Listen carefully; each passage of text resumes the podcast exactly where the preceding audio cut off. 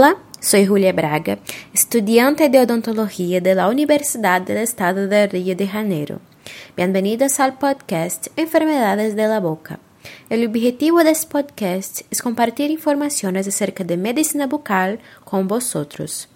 En el episodio de hoy hablaré sobre las lesiones pigmentadas de la cavidad bucal. Estas son lesiones coloreadas que pueden aparecer en la mucosa de la boca y los labios, y los cambios pueden ser de color blanco, rojo, amarillo, marrón, azul y negro. En este punto, es posible que se esté preguntando, ¿cuántas variaciones de color en la boca? ¿Debería preocuparme? La respuesta es, depende. Algunos de estos cambios de color pueden considerarse variaciones de la mucosa normal y otros pueden representar enfermedades. Estas enfermedades pueden ser benignas o incluso malignas. Entonces, hablemos un poco sobre estas alteraciones. Los cambios de color blanco pueden representar traumatismos en la boca, infecciones e incluso lesiones consideradas potencialmente malignas.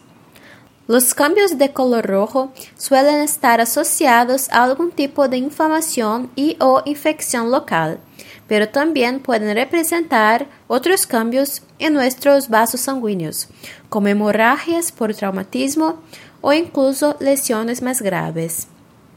Los cambios de color amarillo en la boca suelen estar asociados a las glándulas sebáceas, esas mismas glándulas que tenemos en la piel, pero en los labios o dentro de la boca. Esta coloración amarilla también puede mostrar abscesos dentales o incluso tumores. Finalmente, los cambios marrones, azules o negros pueden representar desde pigmentación racial, es decir, pigmentación en la boca de personas con la piel más oscura, hasta lesiones malignas como el melanoma, e incluso pigmentación por amálgama. ¿Has visto cuántos cambios de color puede mostrar nuestra boca? Ante cualquier duda, siempre es importante consultar a un profesional especializado para mayor aclaración.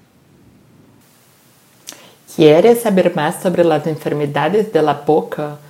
Síguenos ahí en Instagram Doenças de Boca. El enlace está disponible en la descripción del podcast. Gracias por escuchar. E te espero na próxima semana.